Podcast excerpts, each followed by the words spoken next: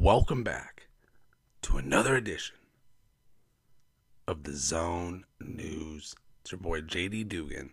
Let's jump right into it. So, Big Ben Roethlisberger played what is expected to be the final home game of his historic career. Real quick, let's go over what to make of Big Ben's historic career some and some accolades during his career to start, and whether or not he's a first ballot Hall of Famer. First, what to make of his career? The dude's a flat out winner. We'll take the cap off to that. That was planned. All right. So we'll take the cap off to that. Big Ben is flat out winner. He has played two career starts while being eliminated from playoff contention in 18 seasons. Year after year, he kept his team in the hunt and winning football games. So not only that, he's a two time Super Bowl champion. He's a former Rookie of the Year. He's got the fifth most passing yards in NFL history, eighth all time in passing touchdowns, and believe it or not, he had a higher career passer rating than Joe Montana, John Elway, and Brett Favre, sitting at 16th all time on the list of passer rating all time. So, overall, despite all those accolades and numbers, I don't think he's a player who can be defined quite by his statistics because I just think of Big Ben Roethlisberger as a flat out winner. He played quarterback in one of the toughest eras ever, going up against guys like Brett Favre, Peyton Manning, Tom Brady, Aaron Rodgers, Drew Brees, Eli Manning, Kurt Warner. The list goes on and on. That being said, I do believe Big Ben is a first ballot Hall of Famer without a doubt, in my opinion, because not only does the statistics back it up, like I said, he has thrown for over 5,000 passing yards in a season. He's top five all time passing yards. He's a top 10 all time touchdown leader in NFL history, two time Super Bowl champion, rookie of the year. The accolades go on and on. Despite that, what's most impressive to me, you can't define a player in a city like Pittsburgh by his numbers. He's playing in presumably one of the toughest weather cities in the game, and he still managed to put up big time numbers all I'm going to say is imagine if Big Ben played it his whole career in the dome. That being said, maybe it worked out better for him that he played in Pittsburgh because he's one of those guys who, when it came down to it, more often than not, he can make those throws in the tough weather. Most dudes can't. He could handle that weather, and that's what made him thrive. So, nothing about his maybe statistics or this and that is what to me makes him a first ballot Hall of Famer, despite them being amazing and deserving a lot of credit it's because he's one of the best cold weather quarterbacks ever. He's one of the best winning quarterbacks ever, and that's what makes Big Ben special. And the reason I mentioned he's a guy who maybe benefited playing in a stadium like Pittsburgh where it was tough weather rather than a dome. Who knows if Big Ben was strictly going out there, never got to rely on that defense, never got to rely on the running game. Who knows if he was the winner he is, but that's what makes winners winners. Look at Tom Brady. It's all about playing your cards right. All right, let's move it on. So shout out Big Ben. He deserves a lot of respect. Friday on the Zone TV live on the No Filter Network. I'm going to be doing a ranking of the top 10 most successful quarterbacks for the last 20 years. So that'll be something to keep an eye out for. Next up. So, little LeBron talk. So, rumor is LeBron right now is setting a goal that he really wants to play with his son. His son is, I believe, in the class of 2023 2022. So he's still got no 2023. He would be. Let's double check that. The Zone News here, fact check. Everything's got to be factual, hard hitting journalism. Check that out. Well, I looked that up though. What, in my opinion, makes it so special? Bronny James is 17 years old right now, so he's got about two more years till he can hit the NBA. What makes it so special to me is we in all in the history of professional sports, in my opinion, only two times have we seen player of this stratosphere of father son combo, or in general, father son playing at the same time. Ken Griffey Jr. and Ken Griffey Sr., all time legends, and Dale Earnhardt Jr. and NASCAR Dale Earnhardt Sr., racing legends. Other than that, the list is short. So if LeBron James, arguably the biggest athlete on the planet right now, as far as following wise goes and just star power goes, that's debatable. I understand. One of the biggest athletes on the planet. I won't say he's flat out objectively the biggest because that's a lot of opinion based there. The point I'm getting at, in my opinion, that would be one of the biggest stories in the history of professional sports, and arguably, as a personal achievement achievement in LeBron's eyes, or at least in the eyes of somebody who has watched his entire career, that might be his greatest accomplishment because you could do anything on the basketball court, but to have a be a successful father and raise the kid the right way and live out your dream that you've talked about. I mean, it's been years. LeBron has said, you know, one day I want to play with my kid, and you know, it's always see. So, according to this article on USA Today, 3.5 years ago, LeBron said it would be his greatest achievement playing in the NBA at the same time as Bronny. So, those are his words directly.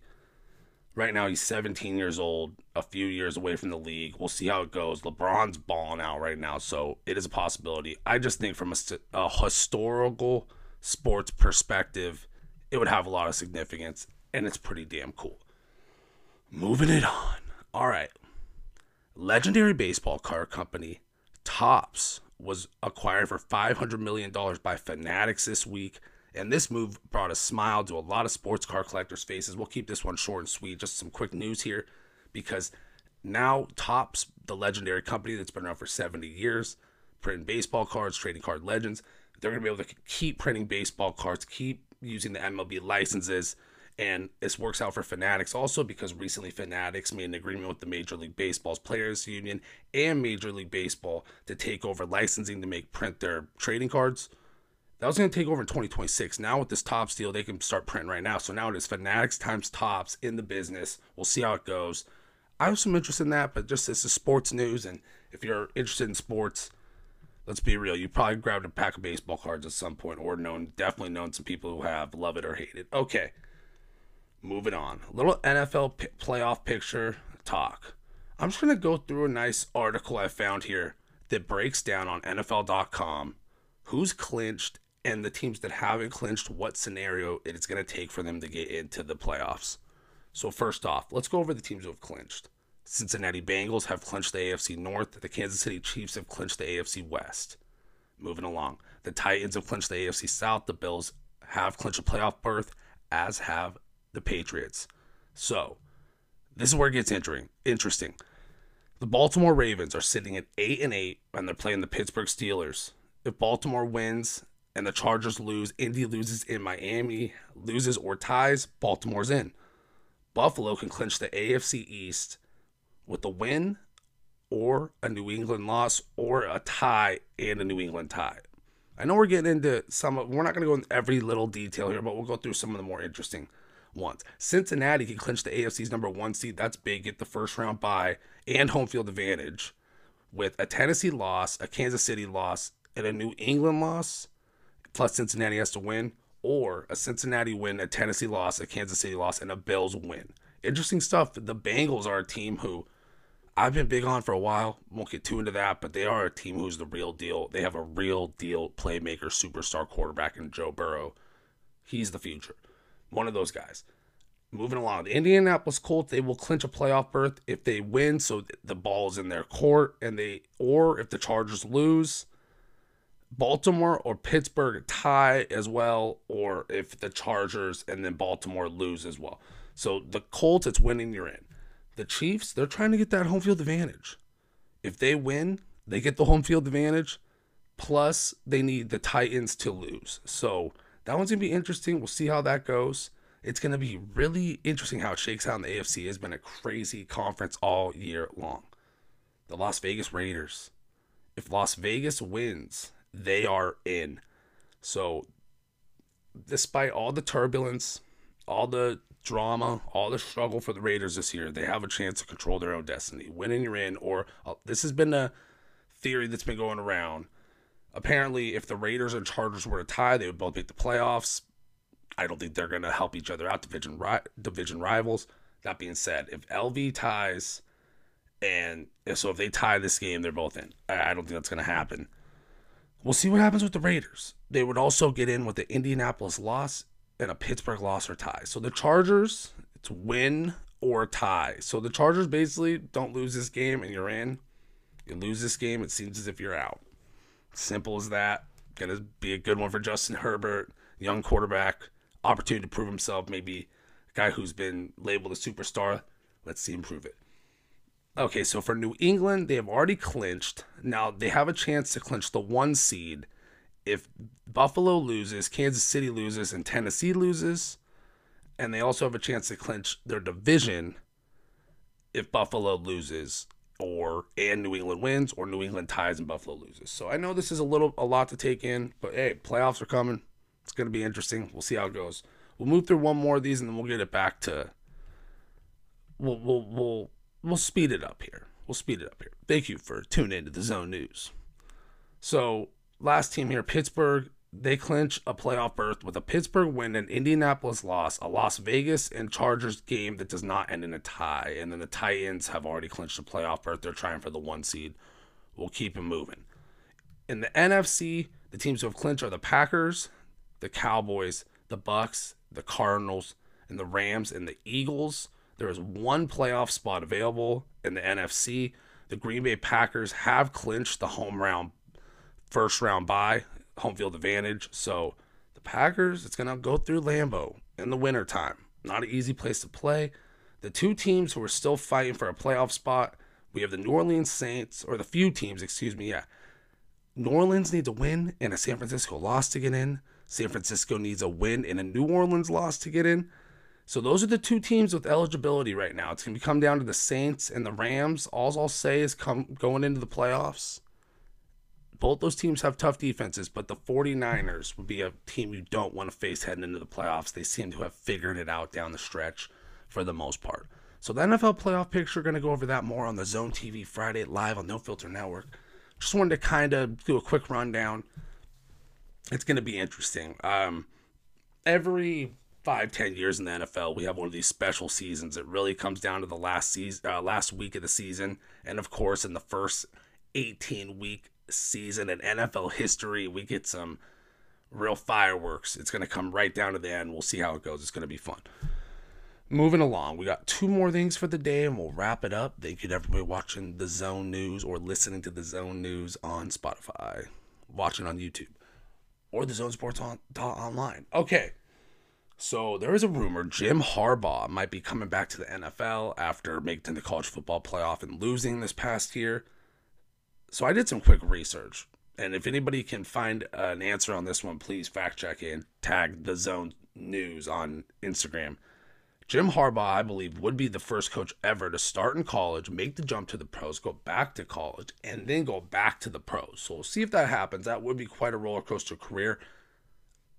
I have historically been a Chicago Bears fan. I'm always going to root for the Bears, family from Chicago.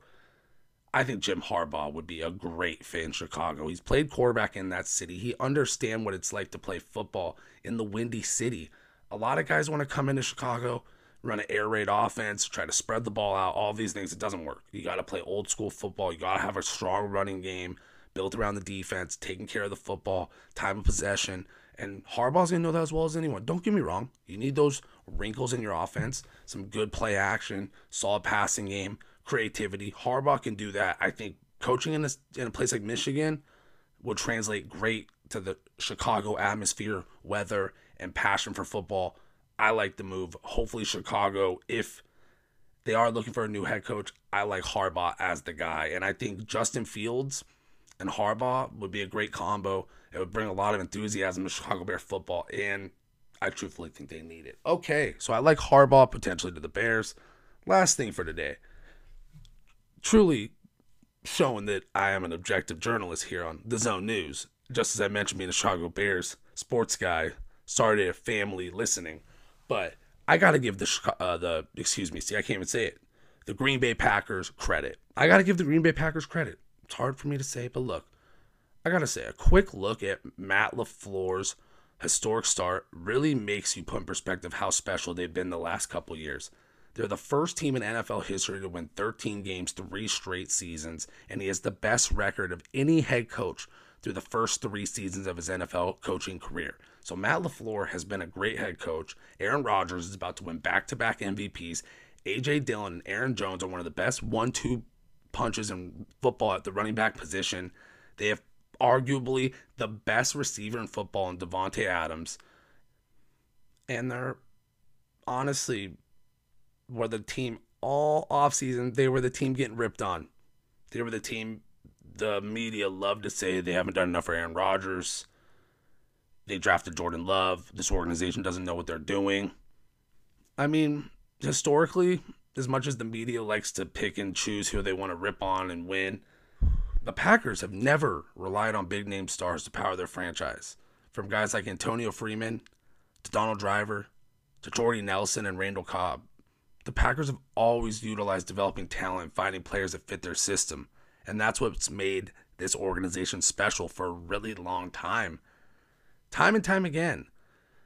We can look around the league and want to have super teams and star driven teams and this and that, and we want to mix and match. It doesn't always work like that. Sometimes building an organization year after year, one piece at a time, from the outside, you might not see the vision. You might not really see the house being built brick by brick. You might just see the foundation and not really understand what's going on. But internally, that organization has had a plan. They've stuck to it. They've stuck to a blueprint, and they deserve a lot of credit. I think Aaron Rodgers is going to win another MVP. I think Matt LaFleur has quietly become one of the most successful coaches in the history of the NFL to start his early career. And that just deserves a lot of credit. And I got to say, as somebody who has seen Aaron Rodgers crush the Chicago Bears time and time again, the guy is definitely one of the greatest to ever do it. The Packers are one of the best organizations in professional sports, in my opinion, regardless of what the mainstream media likes to say, because they're in a small market that has no other professional sporting teams. They go all in on that team. And year after year, they build through the draft, they build through affordable free agents, making the right moves at the right time, bringing a guy like Randall Cobb back this year to fill in, be a veteran presence, make a couple big plays. They're not going to kill you with the free agent signings. Let's be real. That's not ever been their game plan. But to come in, build through the draft, build organization, foundation like they have, brick by brick, the Packers deserve a lot of credit. And I will say, last thing we'll wrap up the show on this. I've been up and down internally my thoughts as far as the Jordan Love move and what to think of it. But I can think back about 10, 15, I guess 15 years now. When the Packers picked up Aaron Rodgers, it wasn't met with widespread rave love. Every nobody there was criticism. It was why would you do that to Favre? Why would you make Favre go through this? Is Favre the guy? There was a roller coaster. I mean, was Favre going to come back to Green Bay? Nobody knew. So, as much as that at the time really made you scratch your head, you look in the long run, maybe Jordan Love is learning one step at a time from one of the greatest quarterbacks of all time, just like Aaron Rodgers had an opportunity to. And maybe he turns into a superstar himself the Packer way of just taking your time, building it one day at a time, and doing it from within. It's not all about free agent splashes. It's not all about going big. It's not all about the big flashy signing. Just building one day at a time, and that deserves a lot of respect. So Matt LaFleur turning into a great coach. Aaron Rodgers probably gonna win the MVP. The Packers are the real deal. So, all right, we'll wrap it up on that note. Another episode of the Zone News in the books, trying to change the narrative a little object you know free thinking free flowing get away from the mainstream corporate sports news narrative and what i mean by that is sometimes you just turn on the tv and you hear the same opinion over and over and over for you know days at a time and i'm just trying to shake it up a little bit because realistically when you're reporting fair and objective on something it doesn't matter what the narrative is it matters what the facts are the numbers speak for themselves. And last thing I'll say is similar to Big Ben. I heard multiple media sources recently criticizing his career.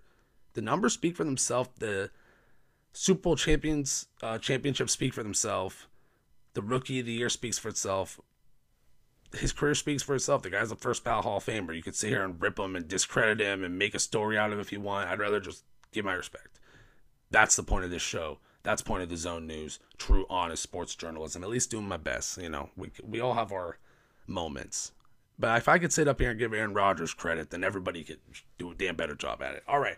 On that note, and I say that as a Bears fan, not as a person. You know, lately, I last show I gave Rodgers a lot of credit for some of his freedom of speech stuff and his power.